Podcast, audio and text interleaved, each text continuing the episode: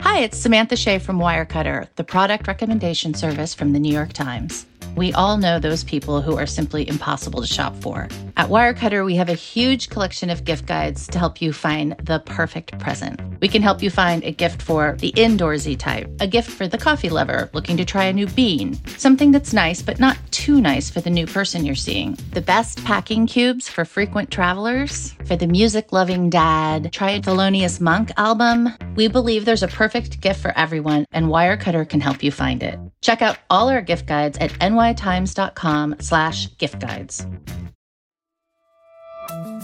From the New York Times, I'm Michael Barbaro. Here's what you need to know today. The PRAC, after a very in depth analysis, has concluded that the reported cases of unusual blood clotting following vaccination with the AstraZeneca vaccine should be listed as possible side effects of the vaccine.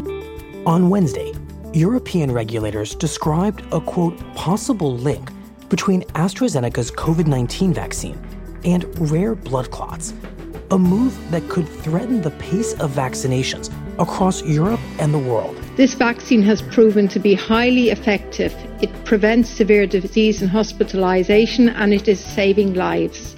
Vaccination is extremely important in helping us in the fight against COVID 19, and we need to use the vaccines we have to protect us from the devastating effects.